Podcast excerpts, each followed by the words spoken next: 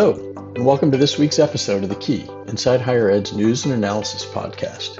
I'm Doug Lederman, editor and co founder of Inside Higher Ed, and it's good to be with you.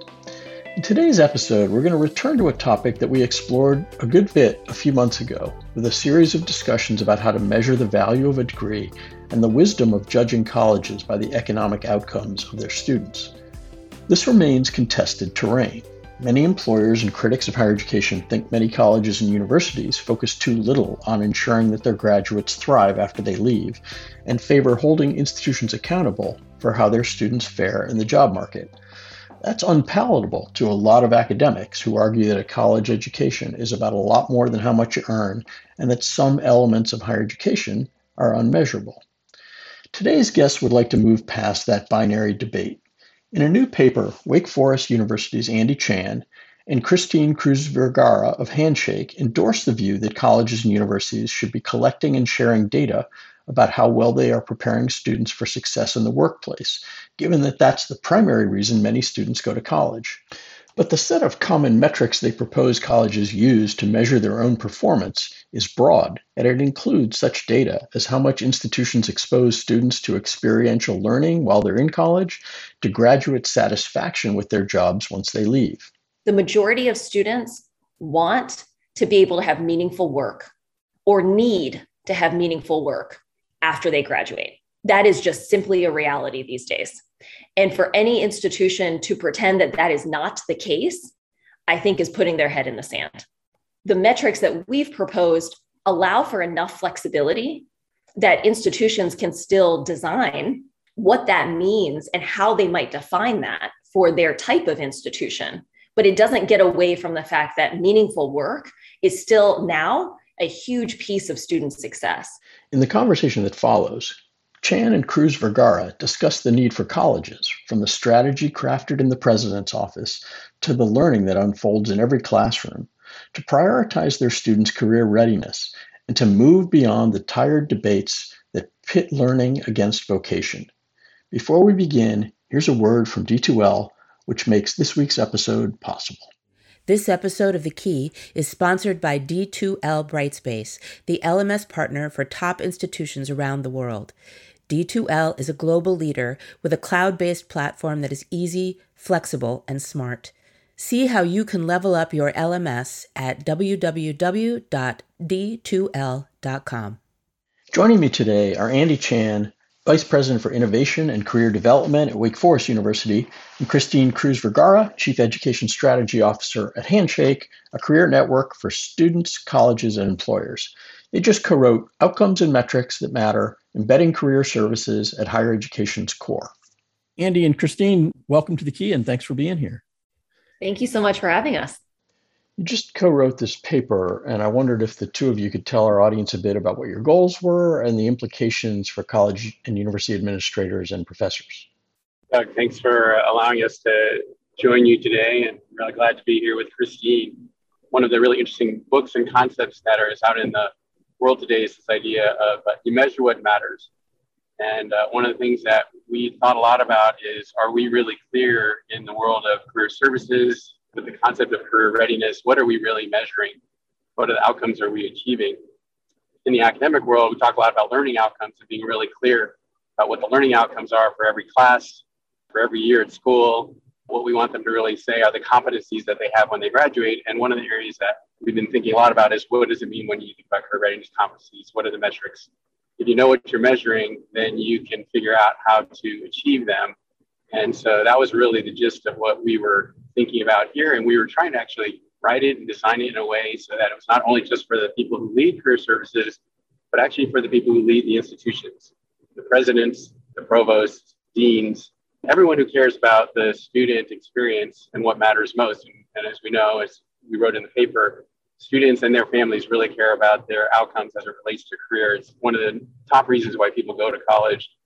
And it's something that we have measured in some way, but not really as accurately as we think. I'll stop there and allow Christine to add a little bit more on top of that. I think that was a great synopsis. The only piece I would add on top of that is simply as career leaders, you know, we want the attention of senior leaders at the institution because we believe that career education needs to be core and central to the institution's mission and to the student experience for every student. We don't want anyone to fall through the cracks.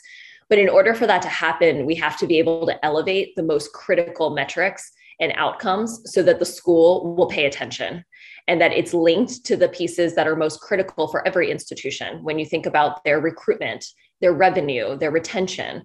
And so we wanted to put together a piece that would allow not only our peers and colleagues in career services to know what is perhaps most critical for their senior leaders to be paying attention to, but to give senior leaders a sense of this is what you want to pay attention to if you're not super familiar with career if you haven't perhaps thought about it before. Now's the time and here are some starting pieces that you can use to really determine is your institution on the right track? When I think about this issue of measurement that you discuss, I've always thought that the precursor to figuring out what to measure is having the clearest possible sense of your mission and goals and then determining how you might be able to capture that and, to the extent your constituents demand it, prove it. Too often, higher education has let others define how to judge whether a college or university is effective. And when that happens, we tend to see most people define career success be purely economic in the federal government's college scorecard and elsewhere. How do you think about this issue about what to measure, and how does that tie to what an individual institution or colleges collectively are trying to do? Historically, when we look at uh, many student services, but especially career services, the what tends to be the outcome of uh, where did you end up at or after graduation. And that's actually a statistic that historically has been very difficult for many schools to get in a very comprehensive way a lot of schools say they're fortunate if they get even 30% of their uh, students' um, actual outcomes. You have to put a lot of resources against it, and you have to have the institution actually really saying, we're going to work together to try to get the data and the outcomes. Uh, nevertheless, the thing, though, that is really problematic is that one, like we said, are we getting actually enough data to be representative? And then two is, what other data could or should we be getting while the students are in school so that we can actually intervene and help them before they graduate? Um, as we know, a lot of times what students do is they don't engage in this process till their last year of college. And by that time, it's too hard to actually provide any type of intervention to help them uh, be more strategic about what they might be able to get as outcomes. The other thing that's actually really interesting is that I don't mean to at all say that what we're getting in this college scorecard is not right. I actually think it is good to get quantitative data about outcomes to be able to actually know where did students end up after you're done with school.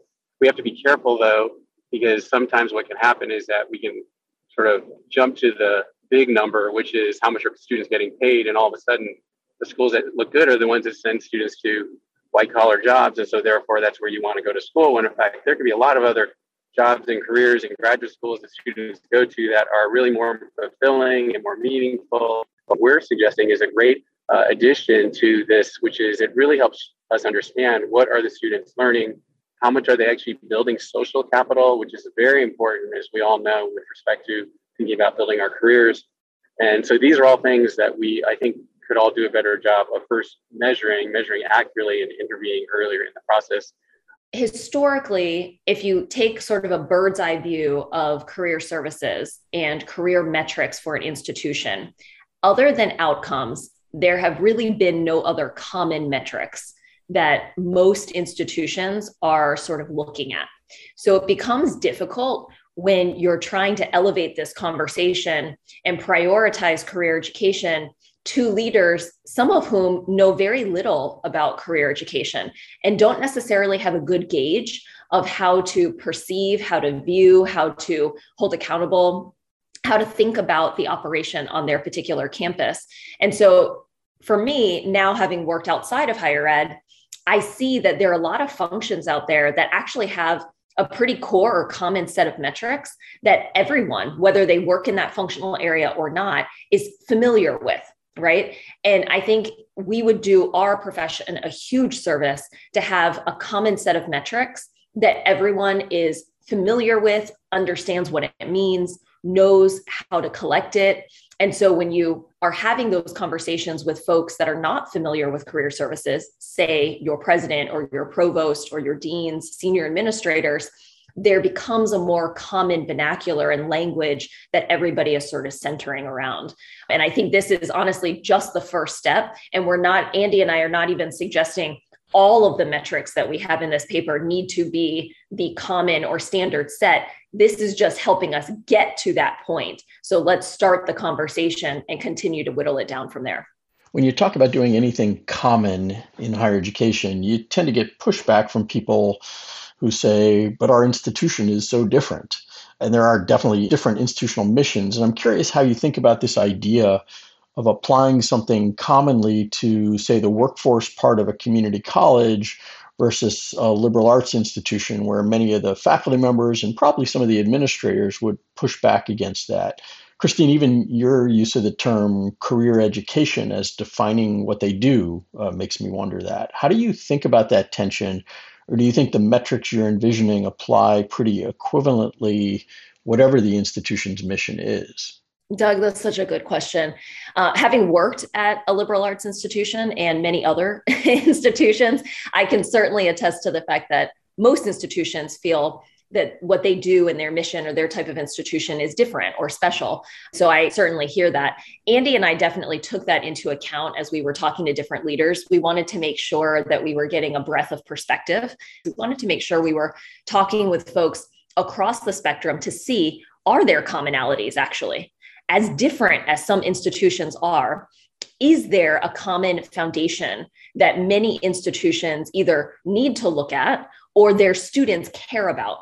And what I would argue is while the way in which education is delivered looks different, the commonality that exists is that students, whether they are at two year institutions, four year institutions, a regional public institution, or an elite private institution, the majority of students want to be able to have meaningful work or need to have meaningful work after they graduate. That is just simply a reality these days.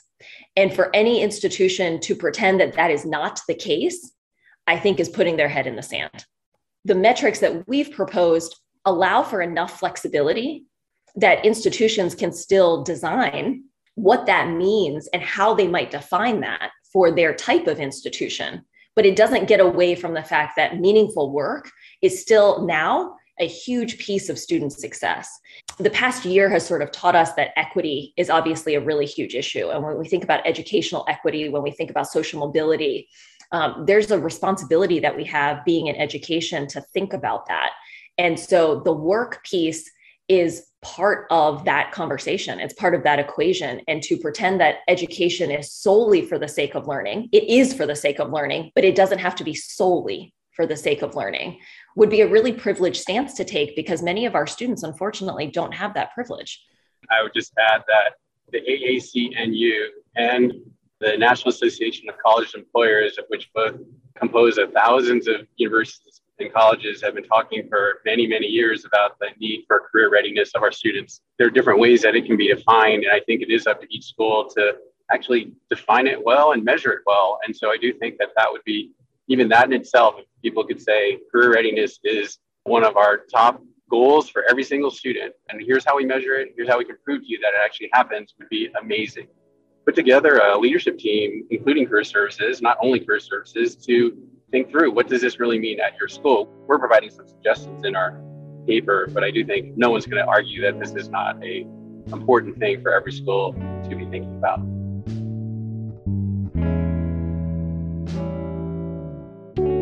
This episode is sponsored by D2L Brightspace, the easy, flexible, and smart choice for your LMS. With D2L's powerful learning analytics, top institutions create personalized experiences for every learner to deliver real results and can act in real time to get at risk learners back on track. Discover how you can level up your LMS at www.d2l.com.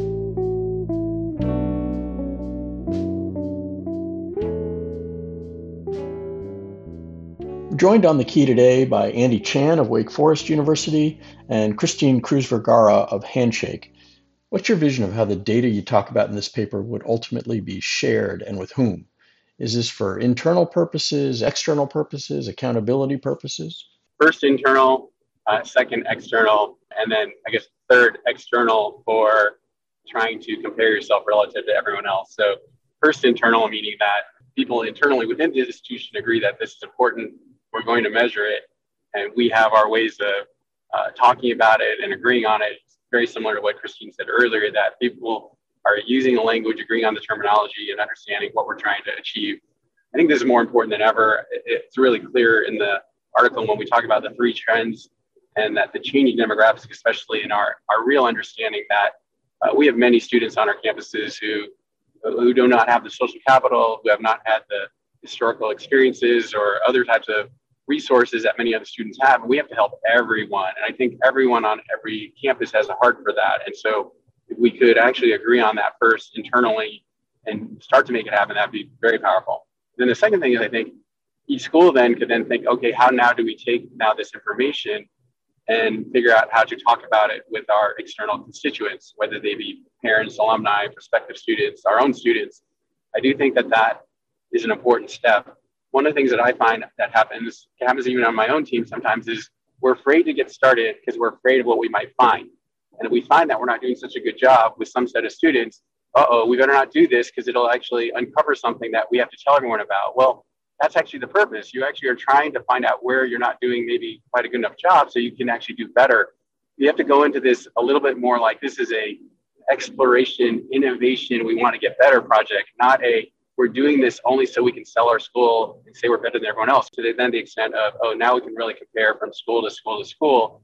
I think that is going to take some set of schools who might come together and say, uh, we're ready to be in a place where we can actually do comparison where we want to, or can we do it actually in a confidential kind of way so that we can get better? I think that that's actually in some ways a lot more important, which is how do we how do we maybe compare in a blind showing of 10 other schools like us to see where we might get better, but not be about we have to be better than everyone else. Because then what happens is everyone gets afraid of doing it. And that's the last thing we want to have happen because we're in this for the student. We're not necessarily in this again, we get a little bit twisted about, well, this is all about actually enrollment and making revenue. I think there's more, more than enough students out there for all of us to figure out how to serve. We're trying to serve the ones we have better. Andy, you and others have been pushing for a rethinking of career services and career readiness within institutions for some time now. And I'm curious how much progress you think has been made and what remain the biggest impediments to a full embrace of the status of career preparation and career readiness? The good news is that I think a lot of schools are talking about it. And I do think a lot of schools have changed their organization structure, hired new leaders, trying to figure out a way to get more resources to career services. That's probably the biggest challenge is getting the resources. Um, I do think the biggest challenge is, though, is actually uh, having leadership really own it, not just career services. And so, to the extent that this message that we're sending might help continue to push that ball along, uh, that would be really terrific. So um, I do think like most change in the world, things happen in sort of bumps and starts.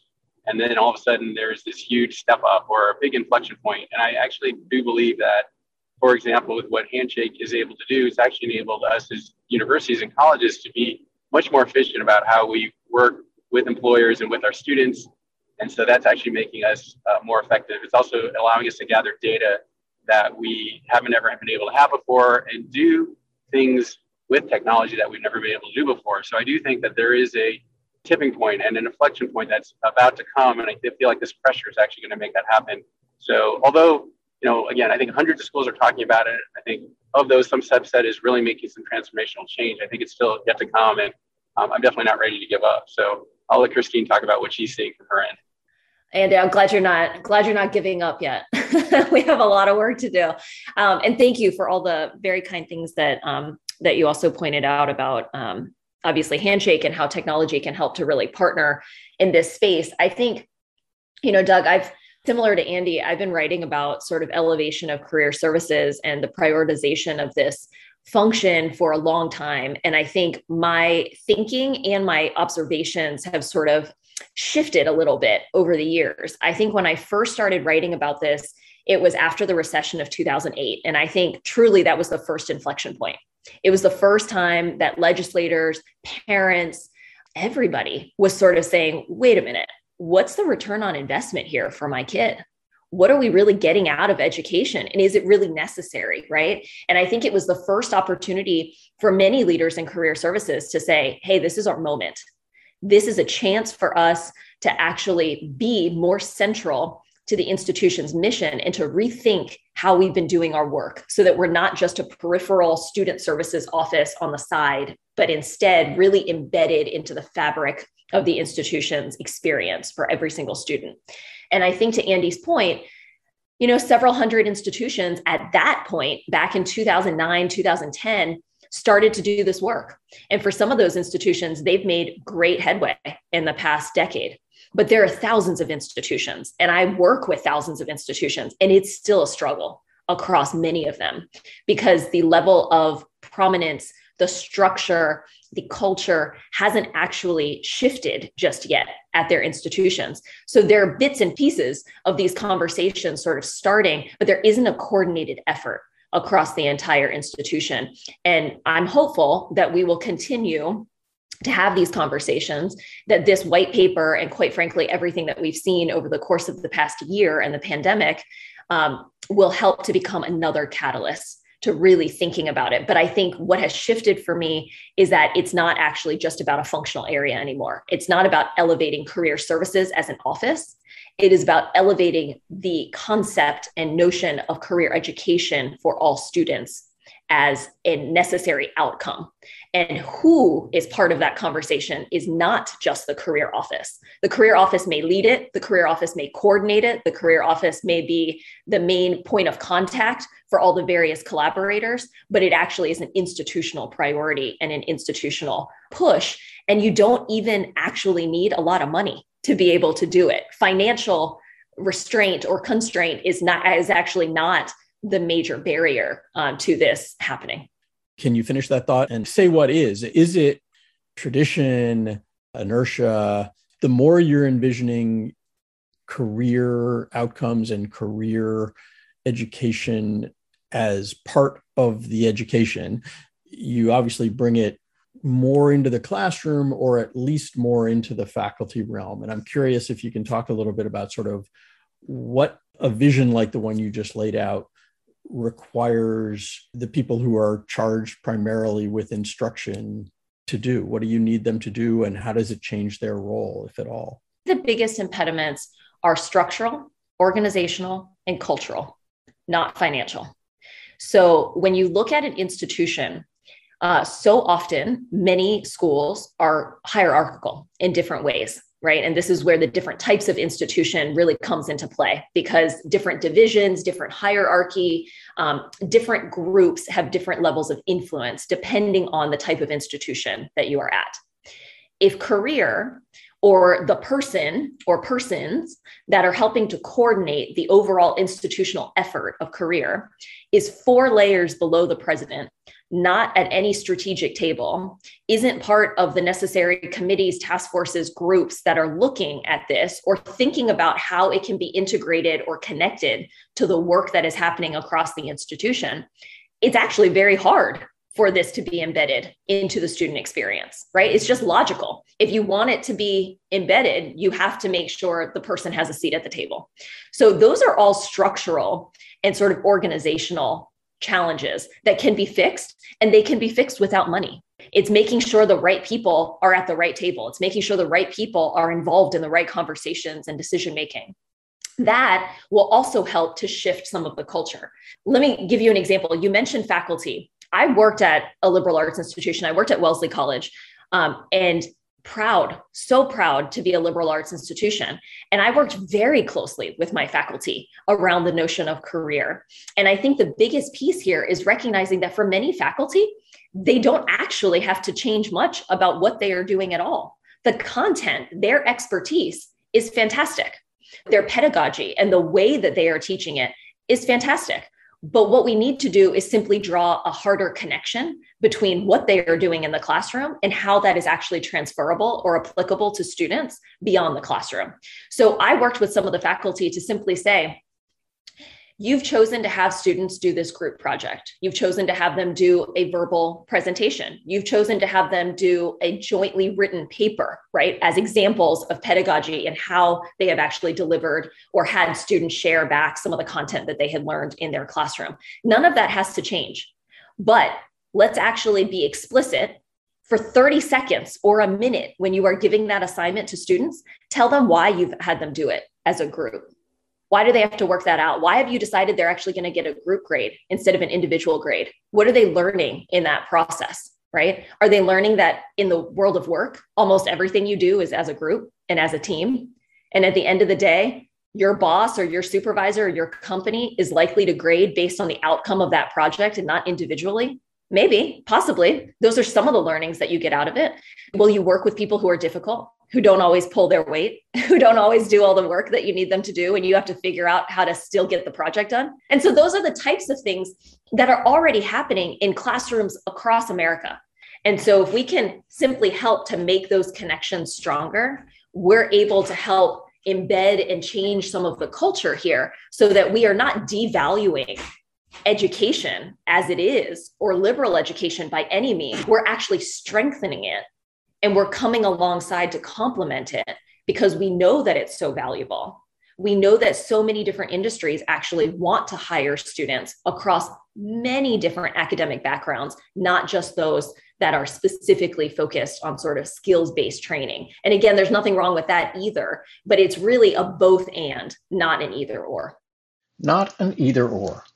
If you walk away from today's episode of The Key with anything, that would be a good choice. The idea that paying attention to how graduates fare after they leave college doesn't by necessity diminish the value of all the other things many of us think students can and should derive from a post secondary education. Of course, we'll get in trouble if we define career success too narrowly or try to measure it in an oversimplified way but it'd be risky for college university leaders to ignore the real expectations of students, families, policymakers, and others for evidence that institutions and academic programs are delivering on a primary expectation that most students have for help on a path to a good job, a meaningful career, or a satisfying work life.